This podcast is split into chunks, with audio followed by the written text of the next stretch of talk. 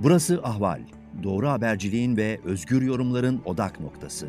Podcast yayınımıza hoş geldiniz.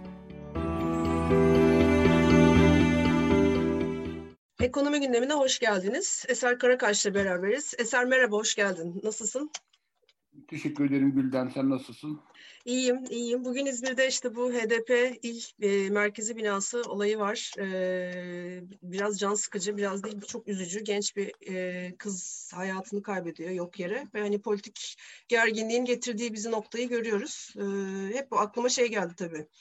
Cumhurbaşkanı Erdoğan'ın hani 7 Haziran seçimi unutmayın değişi geldi. Biraz e, moraller bozuk. Hani Türkiye gündeminin buraya hızlı savrulabilme potansiyeli karşısında. Sende neler var neler yok? Vallahi bir sürü şey var önümde. Yani bu, bu çekimden önce notlar al, alıyorum. Ama tabii sen de söyledin biraz önce işte ekonomi gündemini tartışıyoruz. Şey, öyle, öyle evet. değil mi podcast'in? Ekonomi gündemi ama Türkiye tabii şey. Evet. Yani e, tabii ekonomi de çok önemli ama siyaset maalesef şeyi götürüyor. Yani özel yani siyaset dediğim de şey yani siyasetle ekonominin e, ortak küme alanı yani. Evet, birbirini alan. çok etkiliyor. Evet. Ondan ondan sonra e, yani işte siyaset var mesela şeyden bırakmak istemiyorlar Saadet Partisi'ni e, Millet İttifakı içinde. İşte neler dönüyor orada belli değil. Oğuzhan Asiltürk gibi bir adamı bu konuda aracı yaptılar e, şeyden. Ama sonra öğreniyoruz ki mesela Jandarma Genel Komutanlığı büyük bir ihaleyi Oğuzhan Asiltürk'ün yeğenine vermiş.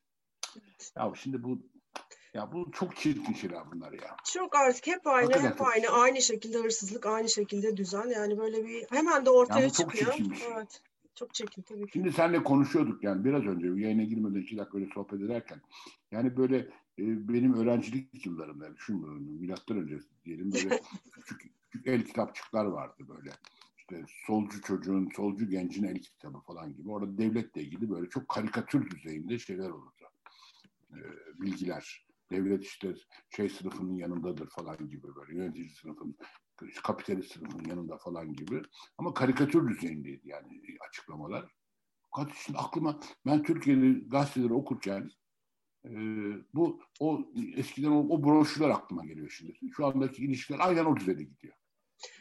Evet böyle bir şey yani üçüncü boyut yok gibi kağıttan insanlar gibi çok işte çok garip garip. Hep aynı hep Yine aynı dün, ama şey yarıyor. Bir ton kokain geldi Mer Mersin'e. Kime geldiğini yine, bilemiyoruz tabii. Yine konşimentosunda mutlaka bir adres var değil mi? Birisine gönderiyorlar onu yani. Öyle, Yakalandı öyle, büyük başarı ama kim olduğunu paylaşmıyoruz. Evet. Yakalandı meselesi de artık midemi tabii, bulandırıyor. Tabii tabii yani, tabii. Neden? Yani yakala tamam bir ton yakalandı kaç tane yakalanmadı o belli değil. Aynen öyle. Aynen öyle. Kaç tane Ya bu, bu kime geliyor işte? Ben bunu bir vatandaş olarak öğrenmek istiyorum. Ya bu benim hakkım.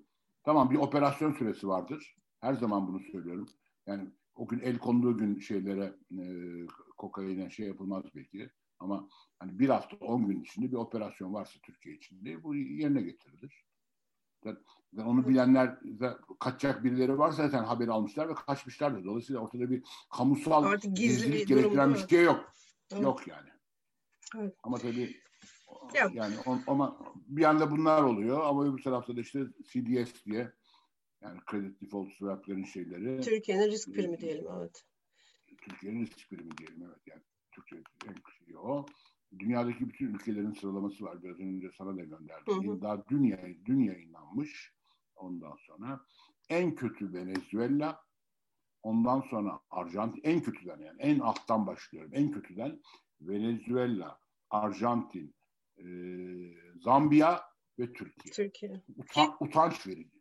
Evet. Bu Türkiye'nin yöneticileri için utanç verici.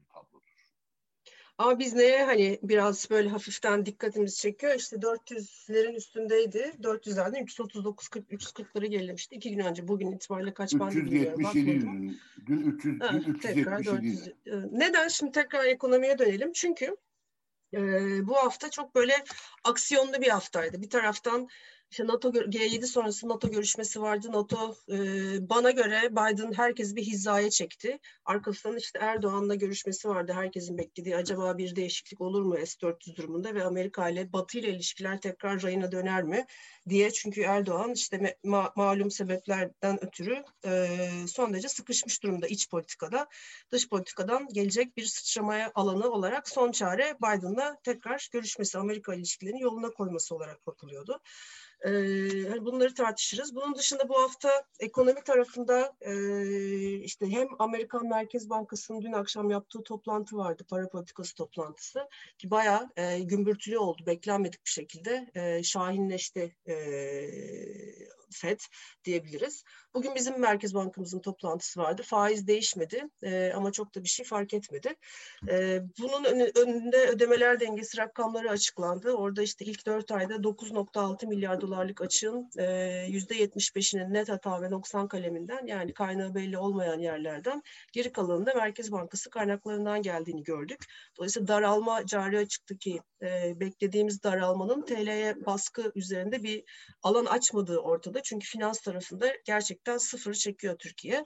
E, ne doğrudan yatırım çekebiliyor ne de artık e, Merkez Bankası'nın en son A-Bal'ın görevden alınmasından beri portföy yatırımda çekemiyor bu tarafa doğru. Dolayısıyla böyle bir kilitli bir alandayız. Nereden başlayalım sence? Önce hangisini konuşalım? Nasıl istersen sen başla.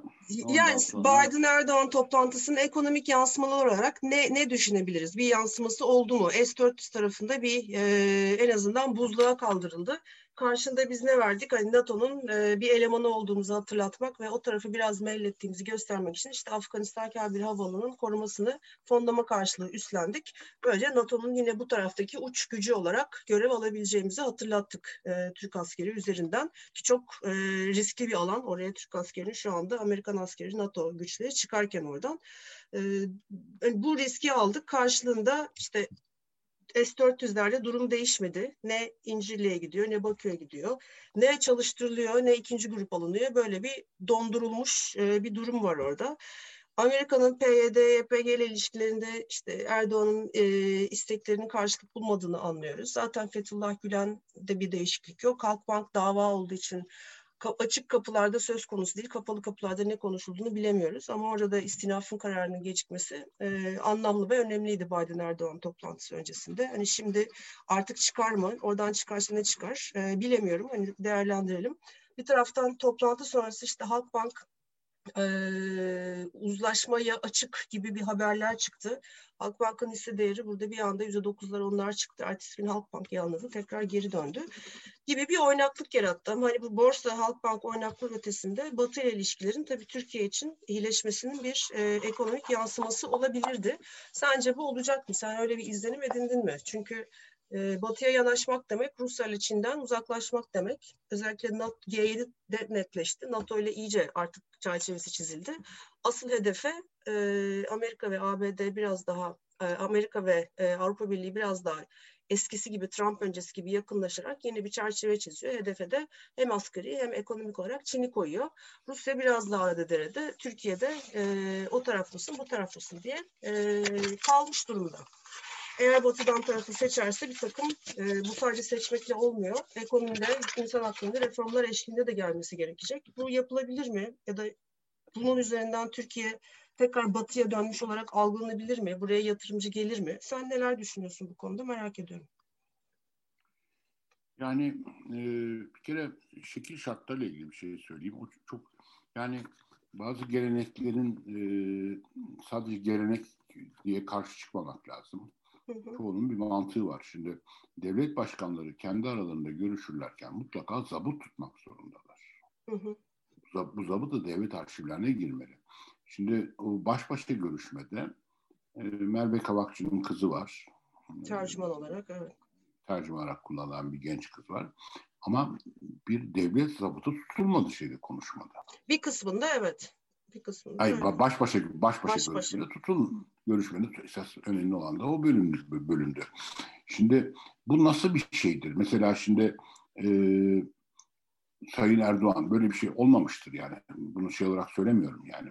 Bir ihtimal olarak da hiç söylemiyorum ama e, ya mesela Türkiye ile ilgili çok çok çok önemli önemli taviz, tavizler sözü vermişse Biden'a bir tek Merve Kavakçı'ya mı, Merve Kavakçı'nın kızına mı güveniniz bu konuda? Ne demek yani bu? Tabii. Tabii. Bu, bu, bu zabıtların şimdi şu anda Ankara'da Dışişleri Bakanlığı'nın devlet arşivlerine girmesi gerekiyordu. Öyle o konuşmayı E, ne konuştuğunu bilmiyoruz. Sadece Mer Merve Kavakçı'yla e, karşı taraftaki Biden'ın e, şeyi biliyor sadece. E, ne derler? Tercümanı bu, biliyor. Evet başkanı bak, biliyor. Tersten bakalım. Böyle... ABD açısından da garip değil mi bu durum? Yani onun da yok çünkü. iki tane tercüman, iki tane devlet başkanı var. Doğru söylüyorsun. ABD içinde şey e, ama bilmiyorum yani e, acaba Biden ya da o o hanımefendi yanındaki hanımefendi Biden'ın acaba şey mi yani ne bileyim ben e, o, o bunlar, bunları bir şeye mi geçirdi verdi mi acaba ama olacak iş değil bu. Yani ben bundan çok rahatsız oluyorum. Çünkü benim adıma yapılıyor bu konuşma. Yani bir, bir, bir evini satıyorsa Biden'a şey bu beni ilgilendirmez Erdoğan ama bu devlet adına yapılan bir şey. Vatandaşlığı ilgilendiren bir konu. Bu beni çok bir kere huzursuz etti. Yani böyle bir şey. Ama daha önce de duyuyordum bunları. Daha önce de bu aşağı yukarı 7-8 senedir bu tür toplantılarda devlet zaptı tutulmuyor. Bu kabul edilebilir bir şey değil.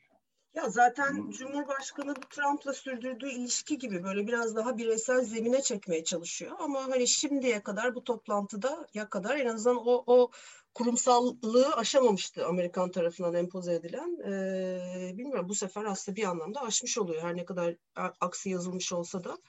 Ee, ya da Biden'ın da bir şekilde işine geldi. Çünkü dediğin gibi neler konuşuldu, ne tavizler verildi. Ee, bir Rusya'dan uzaklaşma sözü mü alındı başka konuda bir şey söz mü alındı onu bilemeyeceğiz. Bilemiyor olmakta. Tabii o zaman beklentileri şekillendiremiyoruz. Yani ne olur? Barıştılar mı? Bu, yani kaynaştılar mı? Kaynaşmadılar mı? Bu hafta çok önemli. Yani aslında İsviçre'de gerçekleşen e, Biden-Putin konuşması da çok önemli. önemli. Tabii. Çok çok önemli bence.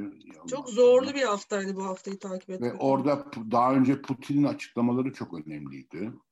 Ee, şey çok önemliydi. Yine Brüksel'de doğrudan Biden'la Avrupa Birliği görüşmesi de çok önemliydi. Biden oraya çok sıcak mesajlar vererek girdi. E, konuşulan yani şeyden Obama'nın son döneminde konuşulan şey e, derler Avrupa Birliği, Amerika işbirliği hayata geçiriyor. Güm, güm, gümrük Birliği, gümrük Birliği. Evet. Ben onun üzerine çok duruyorum. Bu e, hayata geçecek mi? Bu çok hayati bir şey.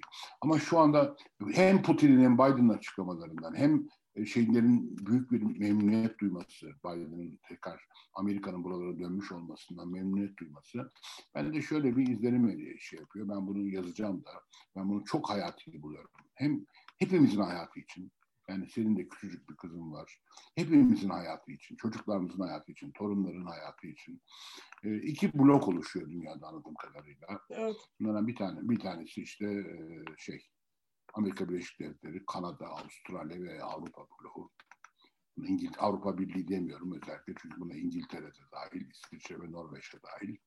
Avrupa bloğu diyorum. Öbür tarafta da bir e, Rusya-Çin bloğu oluşuyor. Bu da azımsanmayacak, azımsanacak bir blok değil Rusya Çin bloğu da. Postmodern e, demir perde. Bir ama. çeşit daha genişlemiş, daha, daha genişlemiş, genişlemiş evet. Daha, daha genişlemiş ve Dünyayı taraflar daha vermiş. da güçlenmiş. Evet, evet. Taraflar daha da güçlenmiş. Güçler biraz daha dengelenmiş hatta. Evet, dengelenmiş hatta. Aynen. Hem ekonomik anlamda da ekonomik anlamda evet, çünkü evet sadece çünkü şey döneminde bir Çin e, gerçeği klasik, var o tarafta evet. Klasik de, klasik demir perde döneminde e, tamam askeri güçler arasında bir dehşet dengesi vardı ama ekonomik denge açısından Batı çok öndeydi. Şimdi Çin'in yaptığı bu ataklar karşısında şey de ortada. Şimdi Türk Türkiye bu iki bloktan birisinin içinde olacak önümüzdeki dönemde. Yani neo neo politikasının yani iki sene yanaşmayız biz ulusal şeyimizi koruruz şeyin çok da gerçekçi olduğunu zannetmiyorum. Ee, her açıdan çok gerçekçi işte görüyoruz. Kırım'da bir problem çıkıyor. Ne yapacağımızı şaşırıyoruz. Ee, işte şeyde Ermenistan'da bir problem çıkıyor. Ne yapacağımızı şaşırıyoruz. Yani şaşırmasak bile bir, bir taraf olmak zorunda kalıyoruz. Ee, Kuzey Suriye aynı şekilde. Ee, yani ben e, hepimiz için söylüyorum bunu. Sezgilerim, okumalarım, dünyayı bakışım şudur budur. Türkiye'nin çok da gecikmeden bütün değerler sistemiyle sadece bir kurumsal aidiyet anlamında söylemiyorum bunu. Değerler sistemi olarak da Batı bloğunun içinde yer almasının hepimizin geleceği için çok çok büyük bir şey olduğunu düşünüyorum. Ha, buna karşı çıkanlar olabilir. Buna saygı duyuyorum demokratik olarak. Vurma kırma olmadan ve şiddete gitmeden insanlar karşı çıkarlar. Ama o karşı çıkan insanlara da şu e, haddim olmayarak şöyle bir tavsiyede bulunuyorum. Eğer siz de Rusya-Çin bloğunda olmak istiyorsanız e, onların da çoğunun e, özellikle sözcülerinin bu bloğun e, mali durumu da fena değil. Mesela çocuklarınızı kesinlikle İngiltere ya da Amerika'ya okumaya göndermeyin. E, Moskova'ya ya da Çin'e okumaya gönderin. Pekin'e, Şangay Üniversitesi'ne falan gönderin. Ondan sonra Allah korusun, Allah gecinden versin bir sağlık probleminiz olursa kesinlikle Amerika'ya Amerikan hastaneye gitmeyin. E, Çin hastaneye gidin. E, yani bu, bunun şeyi bu. Hem ben çocuğumu şeyde okutacağım. Amerika'da okutacağım. E, ondan sonra e, sağlık problemi ol, olduğu zaman şey, Amerikan hastanelerine gideceğim ama siyaseten de şeyde olacağım. Ya Rabbim Şimdi, Cleveland dedi olabiliyor ya da çocuklar orada evet, Aynen aynen ya, Rab, ya Rabbim Cleveland gösterdi demişti Ahsen Hanım. Ahsen Hanım da hanımefendi. Hat isim isim hafızası bende olmadığı için hatırlayamıyorum. Çok, çok, çok, çok iyi tanırım, bilirim. Ondan sonra e, yani ama o bize tutarlıydı çünkü o, o, o dönemde e, eşinin Maliye Bakanı olduğu dönemde Ahsen Hanım'ın e, Türkiye'nin yönü çok belirgin bir şekilde batıydı. Avrupa Birliği işleyen falan çok düzgün işledi. Amerika ile problem olmadı. Amerika ile problem olmadığının anlamı şu. E, Obama ilk seçildiğinde dünya turuna Türkiye'den başladı. Daha önce şeye gitti, Kahire'ye gitti. Kahire'den de şeye geldi. İşte zaten onun da aslında bir süre sonra esas problemi de olduğu da çıkmadı mı ortaya? Biraz hani siyasal evet, İslam evet. fazla hafife alınmıştı. Fazla evet, evet, öncüllenmişti. Evet, Altına evet, pek kazımadan ondan, varsayımlar üzerinden. Evet, evet, evet. Ondan sonra yani dediğim gibi bu seçimi yapacağız önümüzdeki dönemde. Herkes bunu hazırlansın. Öyle ya ama hani bu toplantılardan benim aldığım ton da yani e, Erdoğan'a karşı bir duruş vardı. 6 aydır 8 aydır soğuk ama hani bu bloklar oluşuyor. Aman Türkiye önemli dışında kalmasın. Ee, hani Erdoğan e, seçimden sonra tekrar iktidarda olacak mı, değişecek mi onu görmeden önce böyle bir hani ne dövelim ne tam sevelim, dövmeyelim. Ee, işte o zaten o değil miydi hani farklılaştığımız Ama alanlarda burada, farklı burada biz, bu, işbirliği alanlarında bu, işbirliği. Burada bize iş düşüyor ama hepimize, bütün Türkiye evet. Cumhuriyeti yurttaşlarına. Ben bin tane muhalif askerin e, Kabil Havaalanı'nda görev almasını üstelik yani bu olay ortaya çıktığından beri biraz sağda solda yabancı basında falan ne oldu, nasıl bir cehennem olduğunu evet. Nasıl bir cehennem okulunu daha iyi okuyorum. Evet. Ve orada şu anda e, kuzey kuzeye de yani güneyde zaten Türklerin çok fazla bir şeyi yoktu gücü ama kuzeyde de şu anda e, Kuzey Afganistan'da da yani Özbeklerin kısmen e, önemli olduğu yerde muazzam bir gerileme var Türk güçlerinin. Yani o Türk derken şey anlamda söylüyorum. Orta Asya'da Türkler anlamında söylüyorum. Muazzam bir gerileme var. Peştun çok şey güçlü, şey çok güçlü yani. E, Taliban çok son derece güçlü ve gücü de hızla artıyor. Dolayısıyla Türkiye oraya giderse Allah korusun o çocuklar yani bin tane çocuğumuz gidecek oraya yani yaşları evet. 25-30 arasında. Onların burnu kanası kime nasıl açıklayacaklar? Niye gitti onlar yani? Halk Bankası'nda zarap araştırılmasın diye mi gitmiş olacaklar o çocuklar yani? Evet. O tanım olarak ifadesi o aslında. Evet. Yani evet yani bu hani Fransa'nın sevdiği bir tabiri vardır. İğnin üzerine noktayı koyalım yani. Yani Zarrab'ın meselesi, Halkbank meselesi çok fazla dallanıp budaklanmasın diye mi o çocuklar orada e, ölümle baş başa yaşayacaklar? Yani birisi, birisi Türkiye, bir kamusal fayda bana açıklaması. Kamusal çıkarı nedir Türkiye'nin şeye gitmekte? Ha, birisi derse ki kamusal çıkarı işte e, şey meselesinin, Halkbank meselesinin e, kepazelikle sonuçlanmaması. Ama bu bir halk bir kamusal çıkar değil bu. Kamusal çıkar. Şimdiye kadar dış politikada yapılan hatalarda tekrar hani NATO'nun içine dönebilmek, hani e, o, o taraftan bir fayda sağlayabilmek bir taraftan bakarsak. E, ama o zaman hani zaten içinde üye olduğumuz yerden niye soğuduk, niye uzaklaştık? Hani niye şimdi bu bedeli piyasa, bu şekilde? Piyasalar da önemli. Sen benden daha iyi takip ediyorsun. Ee, yani 8.70'e yaklaşmış galiba değil mi dolar? Niye yükseliyor dolar? Ya tabii o şimdi 8.69 Başka- olmuş seninle konuştuk. Ya Fed, Fed'in işte dün geceki toplantısını tartışmamız lazım. Hani o Fed orada çok beklenmedik ben- bir ben hareket yaptı. Ama bak nedir ben sana söyleyeyim aşağı yukarı e, 21, 22, 23 projeksiyonel orta vadeli plan açıkladı bizim Türkiye'deki tabirle. Orta vadeli plan açıkladılar. E, büyüme e, 1.8'de 2 arası gidiyor. Ondan sonra yani öyle çok yükselecek bir büyümeden e, yani çok aşırı bir ısınma yok ekonomi, ekonomide. Büyüme yüzde iki civarında gidiyor Amerika'da. E, işsizlik yüzde dört civarında kalıyor. Onu da söyleyeyim. Aşağı yukarı e, uzun vadeli yüzde dört civarında kalıyor. Tüketici enflasyonu e, şu andaki şeye çok ciddiye almıyorlar. Çünkü bu tamamen bir baz etkisi deniyor. E, Yüzde iki civarında süreci öngörülüyor 2023'e kadar. E, faiz oranı da şu anda işte aşağı yukarı e, binde bir civarında bir faiz oranı var. Yani yüzde 0.1 gibi. 23'te belki yani enflasyonda küçük bir şey olursa yüzde 0.6 yani binde 6'ya çıkartmak istiyorlar. Ondan sonra Ya kon, e, yani uzun vadede bir şey söylediler. O mu piyasalar altı? Uzun vadede, çok uzun vadede iki buçuk gibi bir faiz oranı belki düşünülür gibi bir. Niye onu yazmışlar oraya bilmiyorum. yok ya Uzun piyasa vadede. şimdi ekonomik krizlerde bu yaratılan likitte biliyorsun bir önemli bir kısmı piyasalara gidiyor. İlk 2008-2009'da zaten doğrudan piyasalara gitmişti. Bu sefer insanların ceplerine para kondu. İşte bir kısmı tekrar bunu borsaya yatırdığı için gitti. Hani oradaki sorun ve konu bir faiz artışı ya da para politikasında değişim olduğunda işte bu aylık 120 milyar dolar tahvil alımından geri dönüp düşürmeye başladığında durdurup faiz artışına geçtiğinde bu para bu likitte olmayınca insanların elindeki varlık fiyatları aşırı düşmeye başlayacak. Borsalar değer kaybedecek, işte altın düşmeye başlıyor enflasyonla beraber. Bu depremi yönetmek ve Fed bunu hep öyle sakin anlatıyordu ki şimdiye kadar işte enflasyon çıkacak ama geçici olacak, yaz aylarında sakinleştirecek, sene sonuna doğru düşecek, işte hiçbir şey yapmayacağız, ilk faiz artışı 2024 derken dün biraz karışık konuştu Başkanı Powell. Dedi ki bir ara e, enflasyon beklediğimizden daha yüksek seviyeye ulaştı gidiyor, daha uzun süre kalıcı olacak.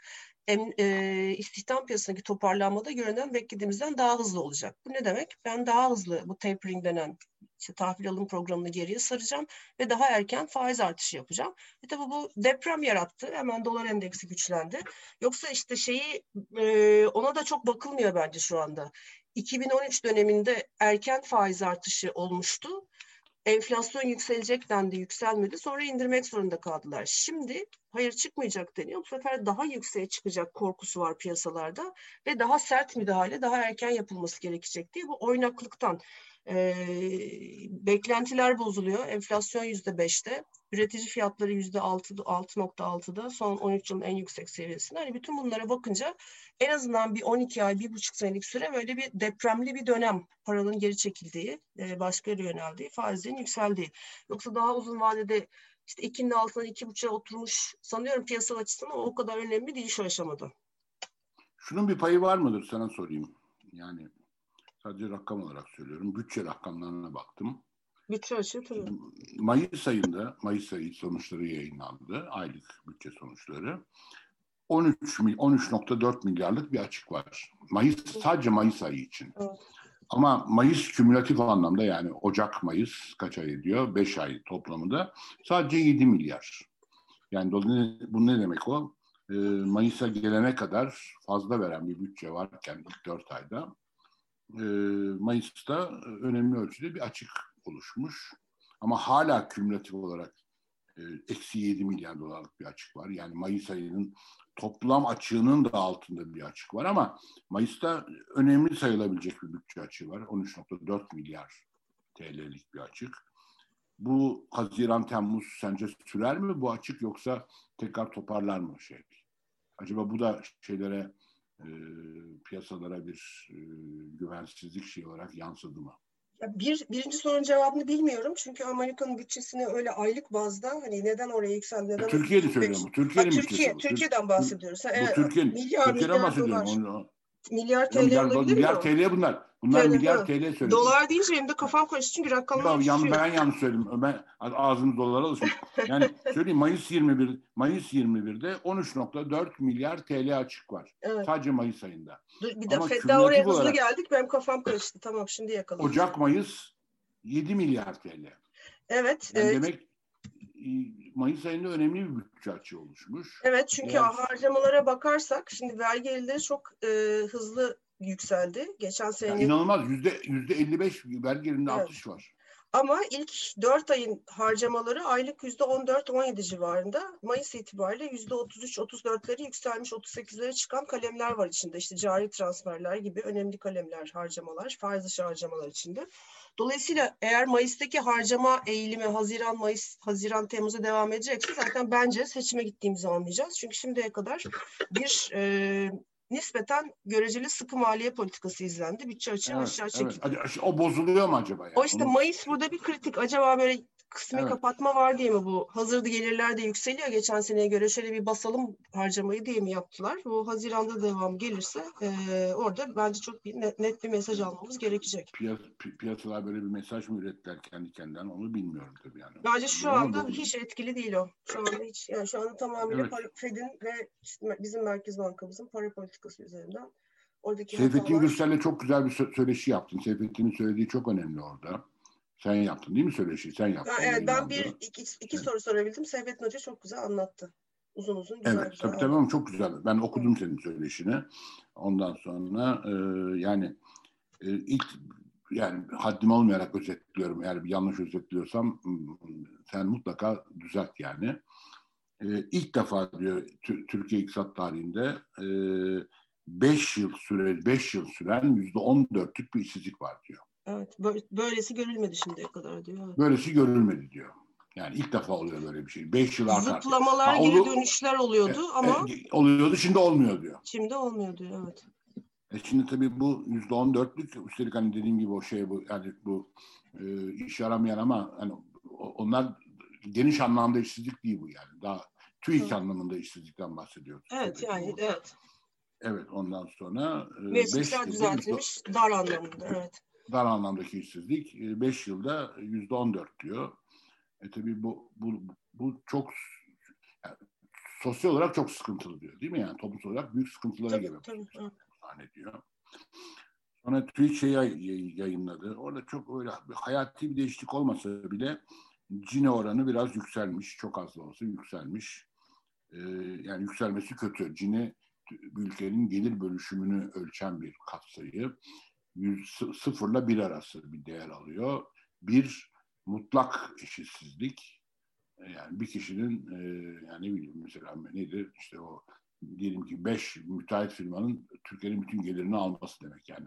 Cine'nin bir olması, sıfır olması da e, işte müke tam bir paylaşım anlamına geliyor. Belki izleyiciler için şey söylüyorum bunu. E, Cini biraz yükselmiş ama çok az yükselmiş. Ama ilk en en kötü, en fakir yüzde yirmilik nüfus milli gelirin yüzde beş nokta dokuzunu alıyorlar. En zengin yüzde yirmi de 47.5'i alıyorlar. Hani bu bu şimdiki bu Seyfettin de bahsettiği yüzde on dörtlük işsizlik yani oraya oturuyor gibi gözüküyor. Dar anlamdaki işsizliğin. Bunlar tabii siyaseten ne demek bakalım önümüzdeki dönemde göreceğiz. Evet. Değil mi? Ya aslında görüyoruz. Anketlere yansıyor zaten. Yani bu bugün işte eee son özellikle 2018 kur krizinden başlayan süreçte böyle bir dalgalı seyir içinde dönem dönem zirveye ulaşsa da Cumhur İttifakı'nın oylarında sürekli bir düşüş var. Bununla çok çeşitli oylar hani çok çeşitli anketlerin soruları da birleştirdiğin zaman işte en önemli gördüğünüz sorunlar nedir dediğiniz zaman eskiden işte terör derdi bir takım verilen cevaplar artık ikinci, üçüncü, dördüncü sıraya düşüyor. Herkes ekonomi, hayat pahalılığı, geçim zorluğu gibi cevapları üst sıralara taşıyor. Ee, dolayısıyla bu e, TÜİK'in bu e, gelir dağılımı anketindeki sonuçlar gerçek hayatla son derece örtüşüyor bence. Evet evet. Ki bu daha 2019 sonuçları. Ama Gerçi seçimlerle 99 kısmı ilgili değil ama. seçimlerle ilgili kimsenin hoşuna gitmeyecek bir şey de söyleyeyim yani. Bu da benim görüşüm. Bugün Avrasya'nın bir şeyi açıklandı. Avrasya Araştırma Şirketi'nin bir şeyi. Yüzde 25'e kadar geriledi şey. Ee, AKP'nin tek başına oyları yani öyle Millet İttifakı, işte Cumhur İttifakı diye bakmamışlar. Parti olarak yapmış. Hı hı. Ama şey hala yüzde 23 yanılmıyorsam. Arada hala iki buçuk puan, üç puan fark var. Yüzde 22 galiba. Yani bu söyleniyor zaten. Kopan oy neden muhalefete gitmiyor? Hani bunda muhalefet Yani şöyle bir inancım var benim. 19 sene iktidardan sonra ana muhalefet partisi 19 yıllık iktidar partisinin tek başına üzerine çıkamazsa bu iş olmaz. Bak çok net söylüyorum. Yani CHP'nin oyunun tek başına olsa, tek başına oyunun, tek başına AKP'nin oyunun üzerine çıkması lazım. Bu Türkiye'nin bu beladan kurtulması için. Ya doğru söylüyorsun. Ref, ref yani nasıl diyeyim net bir şekilde bunun e, oraya gittiğini görebilmek için öyle ama daha orada değiliz işte. Orada değiliz. Orada Değil ama bu, bu, bu bir hedef olmalı. Yani herkes evet, işte ya olmalı Millet İttifakı diyor, HDP diyor, şu diyor. Hayır efendim. Cumhuriyet Halk Partisi, ana muhalefet partisi 19 yıllık ve korkunç bir kepazeliğe gel, gelmiş bir yönetimle yönetilen bir ülke şu anda. Korkunç yani yönetim açısından. Yani daha kötü şey. Yani CDS puanına bak yeter işte yani. Türkiye'nin risk primine bak. Daha ne diyeyim yani bu bütün dünyanın e, bütün dünyanın göz attığı yatırımlara karar verdiği kriter bu. Ve buna rağmen hala iktidar 19 iktidar partisi Anadolu Partisi'nin üzerinde. Bu, bu, bu sorunun çözülmesi lazım. Ne zaman ki ben bakarım o anketlere CHP yüzde 26, AKP yüzde 25 alıyor. Ha o zaman kurtuluyoruz bundan. Ya tabii şeyin tabii gerçeği var. Hani ben CHP politikalarında bir açılım yapsın, kendini genişletsin, değiştirsin, e, değiştirmesin bunu söylemek çok zor ama hani, Türkiye'nin sosyal dokusunun da bence şimdi düşünüyorum sen söylediğin için böyle bir e, bir merkez sağ tandansı var. Yani bazı doğa hani bu böyle bir kabaca yüzde yetmişe otuz gibi, yüzde yirmi beşe yetmiş beş gibi hani sağ tarafta bölünen tamam. partiler sol tarafta beraber. Sevgili hani bunu ama... geç, aşmak da çok e, hani... Tamam ama sevgili Bildem yani olay artık bir siyasi şeyi geçti yolsuzluklar falan yani mesela Ziraat Bankası olayı falan artık bu bir siyasi bir şey değil. Kriminal bir düzeye geldi. Katılıyorum ama hani onu kriminal C- düzeyde iş yani. Evet CHP yani, üzerinden sadece okumak ne kadar doğru olur? Hani bu dokuyla ondan çok emin değilim. Daha işin uzmanıyla konuşmakta fayda kara, var. Kara para aklayan işte SBK'nın Baran Korkmaz'ın e, Türkiye'den kaçmadan bir gün önce İçişleri Bakanlığı'na geldiği, hangi saatte girdiği, hangi saatte çıktığını söylüyor Sedat Peker. Ertesi günde yurt dışına gitmiş. Bütün kayıtlarda var gümrük kayıtları, şey kayıtlarında. E kendisi de öyle çıkmamış mı zaten işte haber vermişler. O, da kendi sonra, öyle kaçmış. Ve hala hala İçişleri Bakanı görevde. Evet. Yani böyle bir olay artık bence bir merkez sağ, merkez sol şu yani benim görüşüm bu. Yanılıyor olabilirim ama artık iş orayı geçti gibi geliyor bana. Olay bir kriminal bir düzeyde. Ya ben sana katılıyorum hani öbür o taraftan bakınca öyle ama kriminal bir iktidar var diye e, hani AKP'nin içinden çıkıp da kimse CHP'ye vermeyecektir yani bu da böyle bir gerçek var. Hani o zaman işte İyi Parti orada aday oluyor işte MHP alternatif oluyor yani bir de gerçekten Türkiye gerçeği var bence. Hani öyle bir bence de ama bir de şey de var ya izliyorum hem Meral Hanım hem e, Kemal Kılıçdaroğlu bence e, Kemal Kılıçdaroğlu'nun son Kıbrıs rezaleti dışında e, işi iyi götürüyorlar bence. Ya bir, ben de bu kadar karnından konuşmak benim tarzım hoşuma aritmetiğe, ya, aritmetiğe yansımıyor. Bilmiyorum. Ben ya İyi Parti'nin yansıyor. işte Deva'nın yansıyor. Son anketlerde üç dağıtıldıktan Diyoruz, sonra üç, üçe işte, CHP'nin tarihsel şeyi yani. yani bagajı. Neyse hani bunları izliyor, görüyor olacağız. Eser burada evet. süreyi doldurduk. Bizim Merkez evet, Bankası'na evet, hiç evet. bahsedemedik. Çok da zaten bahsedecek bir şey de yok aslında ama e... Bak, İsrail ne yaptı? İsrail batak yani yolsuzluğa bulaşmış, Hı. bir sürü belaya bulaşmış Netanyahu'nun bir ulusal koalisyon kurdu. İçine başına e, yani Naftali Bennett diye e, Yamina Partisi, Yamina Partisi şey e, derler. E, Netanyahu onun yanında anarşist solcu kalır yani. Ama onu getirdiler ama aynı zamanda Arap Partisi de koalisyon aldılar. Herkes girdi ve Netanyahu'yu gönderdiler ve bugün itibariyle galiba yargılanmaya başlayacak. Yani e, işte o olması gereken yani bunu, Türkiye'de bunu, şu anda. İşte bunu başardı İsrail. Bunu İsrail başardı. Evet. Yani. Evet. Evet. Evet. Yani başka ne diyeyim bilemiyorum yani. Evet. Evet programının sonuna geldik. Sonuna geldik. Şunu da son söz söyleyelim. Yani biz ekonomi konuşuyoruz ya normalde. Ee, bizim Merkez Bankamız bugün sıkı para politikasına devam ettiğini vurgulayarak faizi 19'da tuttu. Ee, TL üzerinde hiçbir etkisi olmadı, olumlu etkisi olmadı. Dışarıdan gelen büyük bir dalga var çünkü işte az önce konuştuğumuz Fed üzerinden. Ee, diğer taraftan işte şeyleri Ya, doğruladı. Bizim Hiç Merkez Bankası Başkanı'nın söylediğin ciddi alan var mı ya? İşte o yüzden biz de konuşmadık. Bak unutmuşuz programın sonuna kadar. Ee, Tabii iç talepte bir daralma, var mı? iç talepte bir daralma olduğundan bahsetti. İşte dış talebin güçlü olduğunu ve enflasyonist baskılar olduğunu söyledi. Ama şunu da eklemeden geçmedi. Ee, enf- fa- politika faizini enflasyonun üstüne tutmaya devam edeceğiz. Sözü bana göre şu demek. Hakikaten biz Sayın Cumhurbaşkanımızın kendi e, iletişimleri içinde dediğini yapmak için zaman kolluyoruz e, faiz indirmeye çalışacağız ama çok da canınızı yakmadan negatif reel faiz yapmayacağız. Hani buna hazırlıyız, hazırlanıyoruz gibi mesajı tekrar verdi. O yüzden piyasanın hiç hoşuna gitmedi, hiç ciddiye almadı.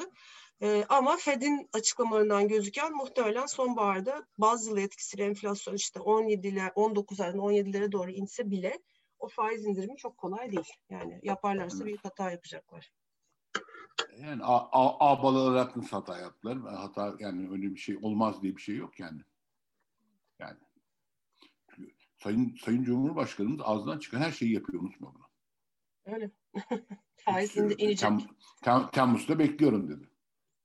Te- Temmuz mu demiştin? Temmuz Ağustos sonrası gibi. Temmuz Neyse. Ağustos dedi yani işte. Evet, Neyse. Temmuz Ağustos dedi. Yani Yani ne, ne olur faiz indirimi gelirse ne olur İşte enflasyon diyelim ki e, Mayıs ayında düştü Haziran'da biraz çıktı tekrar 17'lerde kaldı arkasından biz işte 16,5-15'lere doğru gittiğini gördük 150-200 bas puan indirdi bugün daha 11 Haziran haftası para banka verileri Merkez Bankası'nın e, halkımızın bir haftada 860 parite etkisinden düzeltildiğinde 860 milyon dolar e, döviz aldığını görüyoruz mevduatlarına dolarizasyon Aferin. tekrar e, toparlanır e, TL'nin değer kaybı hızlanır. E, anlamadan o hiç böyle göz açıp kapayıncaya kadar 9'un üstüne atar TL dolar. 9.5-10'a doğru yol al- almaya başlarız.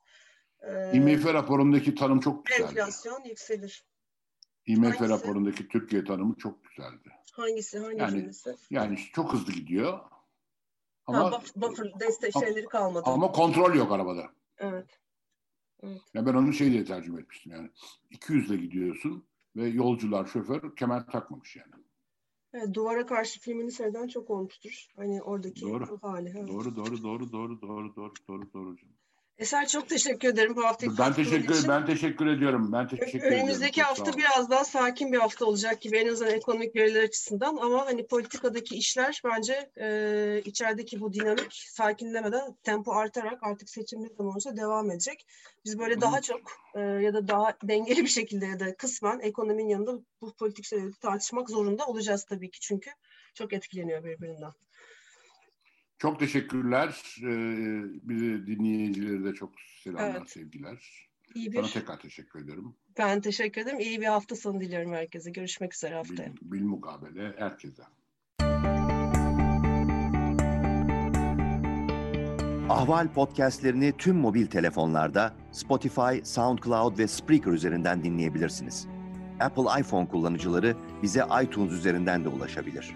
Türkiye'nin ve hayatın cıvıl cıvıl sesleri Ahval Podcast dizisinde. Kulağınız bizde olsun.